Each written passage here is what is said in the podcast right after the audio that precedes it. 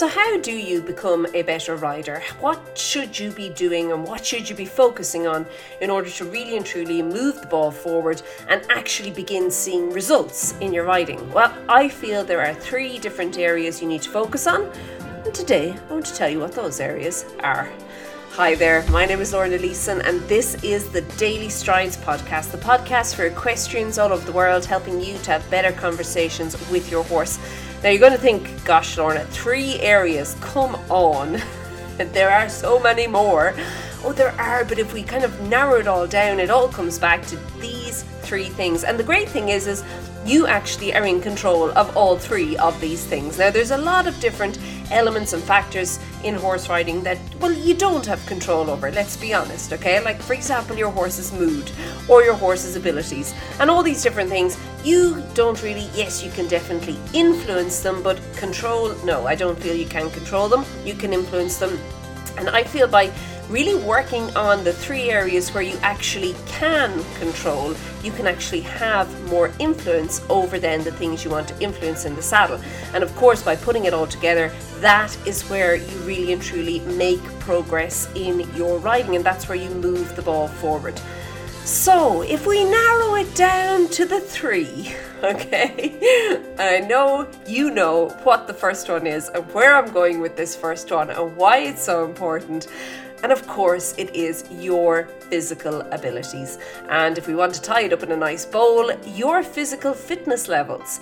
And you know, so many riders they'll pur pur this. There's a real South African term for you. Um, they kind of they fob it off. They say that that's not oh, Lorna, that's not so important. Oh, but it is. You see, I see riders time and again, and they will spend hours and then weeks and years, uh, first of all, creating and then implementing. So, carrying out, doing all the necessary, the to dos on lists that will improve their horse's fitness levels in order to fully develop their horse and to condition their horse and all that fun stuff. And meanwhile, while making the lists, and while driving to the barn.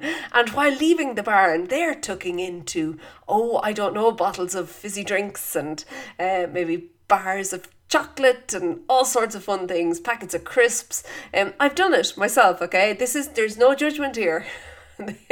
In fact, when uh, I was working kind of full time riding horses, I was riding a lot of horses every day. Um, I was literally fueled on I don't know if you know what breakfast rolls are, but in Ireland we have breakfast rolls. Um, I was fueled on breakfast rolls in the morning and then Lucozade. Lucozade was great.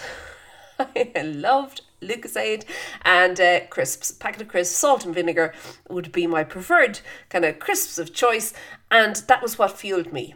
And then I couldn't understand why I was exhausted. I thought, hold on, I, I, you know, when my fitness level increases, I'm supposed to feel better about it. Why do I feel so tired? It was all down to the fuel. So, physical fitness and what I want to kind of bring into physical fitness is what you're fueling yourself with and all the fun stuff in between. But really and truly, to bring it back to you and your riding, um, fitness. A lot of riders think of fitness as being just being riding fit. Now, there's a whole there, there's so many different forms of fitness and types of fitness. And I feel that riding fit is really important, first of all, and that just means how fit you are when riding a horse. But also, you want to, uh, I suppose, be I suppose complementing your riding fitness with a little bit of, if you want, cross training. Um, but sometimes riders tend to do a little bit too much of this, and it ends up kind of showing up as almost a stiffness in the saddle. So I would just want to kind of also kind of key into this that fitness is not just fitness in the term of fitness; it's also suppleness. And I feel that suppleness is really important. But definitely, fitness is a huge element that you have control over. It's going to, first of all, help your coordination, it's going to help your resilience, it's going to help your balance, it's going to help you scrape yourself off the ground if you do come a cropper. It's going to help all those different things, okay? How fit you are. And it's something that you have control over. And if you're saying, I don't have time, I'm sorry, that is a big fat excuse. And you need to get over it. You need to make time. I bet you there's time where you are standing in front of a television or sitting in front of a television. You could be lying on the floor in front of that same television doing something about your fitness levels, is the long and the short of it.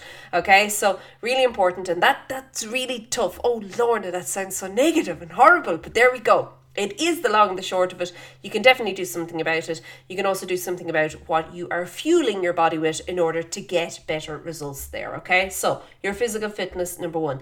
The second thing is accepting responsibility. Um, I oh this is a big one. Um, I find so many riders they will blame everything, everything except themselves. And the other thing is, is that they are the common denominator in all the things they're blaming.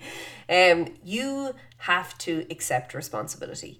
Um, you have to accept responsibility, first of all, for your own actions, for your own thoughts, for your own words, for all those fun things that happen. Um, and also accept responsibility that Maybe how your horse is progressing is down to how you are explaining, or I suppose your style of teaching or training your horse. Okay, so there's lots of different things in riding we do need to accept responsibility for, but I feel that the first kind of step to it is to actually own up to the fact that you do have to accept responsibility, and then from there, owning it. Why is this so important? Well, when you're responsible for something, it means that you can actually make necessary changes in I suppose, what you're doing and how it's being done in order to get different outcomes. When you are just playing the victim and when you're just kind of coasting along and saying, oh, it's the horse, it's the saddle. No, it's work. I've, I've so much work. I just don't have time. I have to make dinners. I have children. I just don't have time. I have a husband. I have a wife, I have a partner, I have a job, I have all these different things happening. Well, that's fantastic. Or you can say, no, my horse is really heavy, my horse is unschooled. No, my horse is a nincompoop, my horse has a really bad attitude.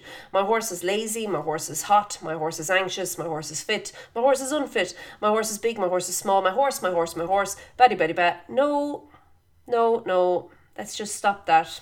It's you. It's all you. But that can be really empowering because that means you can actually do something about it all. Okay, so I again, this sounds so mean, doesn't it? Gosh, Lorna, this is horrible episode. You're getting really mean at all the people, but seriously, um, really important that you begin to accept responsibility for what is happening, how you're showing up, and also just well everything in between. and by doing so, making a couple of little adjustments. Little adjustments, they're always like ripples. A little adjustment here can have a huge knock on effect later, um, but you won't know unless you start to actually consciously and mindfully make those adjustments. And it all begins with accepting responsibility for yourself. And I can tell you now, it has the power to change everything.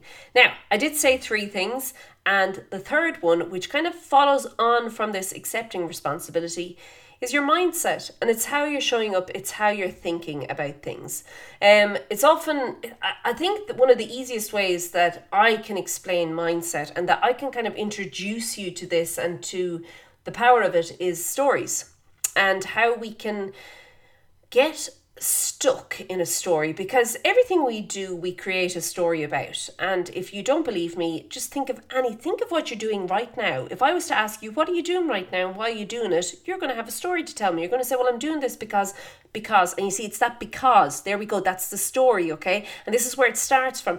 And we actually shape those stories. We shape them to either make us feel a certain way or to get a certain reaction from whoever we're telling the story to okay? But either way it all comes back to how we feel. And the reason this is so important is because you can actually begin today to choose how you want to feel. And how you do that is you, first of all, get really clear on how you want to feel, and then you begin to well, choose thoughts that make you feel that way. Now, if you're thinking, nonsense, Lorna, I feel this way because of all the things that are happening to me. and you see that that's back to the responsibility element again there, okay? No, it's you. It's all down to you, okay? But seriously, your mindset's so important. And the reason I bring it up is because often what we are telling ourselves that we can or cannot do in the saddle, we will look for ways to prove ourselves right we look for ways to say, oh, I knew I, you see, you see, I knew I was right. That's how that works. I knew I wasn't able to do that. I can't do that. One of the things that I see show up time and again is in the arena with people, working with people, and they'll say, No, I can't, I, I'm going to fall off. No, I'll fall off. I'm going to fall off. And they'll keep telling that they talk themselves. They actually talk themselves onto the well, out of the saddle and onto the ground. Um, they do it so much. They they just keep on at it, and you can see that each time they they say it to themselves or to me or to whoever's listening. Um, they it's like there's a physical shift in their body and their body will really and truly begin to align with whatever it is that they're continuously telling themselves. And I say continuously because that's what it is. I see it time and again. And it, it, it just aligns, and eventually it aligns to the point where they are lying on the ground and they're going, You see, I told you. And I'm like, Oh, aren't you wonderful? You just proved yourself right. Well done. Get up. no. Um but seriously it is it's it's it's a really simple way of explaining it but it does happen time and again. Whereas if they could say to themselves um you know what? I i feel a little bit i suppose being honest with yourself first of all i feel a little bit confused or i feel a little bit um maybe overwhelmed or i feel a little bit off balance but I'm going to stick with this because I know I'm going to be able to do it. And then to continuously say, okay, Lorna, I'm feeling a little bit better now. Um, what can I shift next or what can I change next? And by doing these baby steps, it's all mindset. That's it. You can then change it. You can change how you're feeling. You can change your outcome. You can actually get what you want in your riding. So, if we just recap the three things that you can do to change everything, and it's it's doing, it's taking responsibility, it's taking charge, taking ownership of, is your physical fitness, your ability to accept responsibility, and your mindset.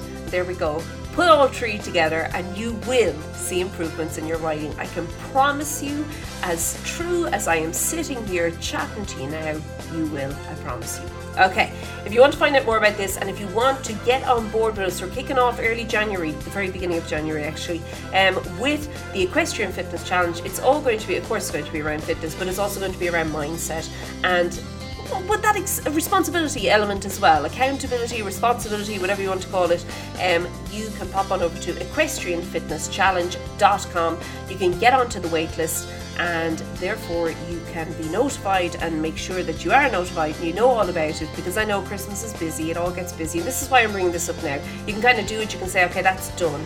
I'm starting that in January, it's finished. I don't need to keep thinking about it and hoping and wishing and praying I'm going to get on the list. It's done, it's accepting responsibility. Um, you can do that right now today. So pop over equestrianfitnesschallenge.com and you know what this is going to really and truly if you if you can just just just just just bear with me for the challenge. I tell you now it'll change everything in your riding okay have a great one. Keep well. And i'll chat to you soon. Be good. Bye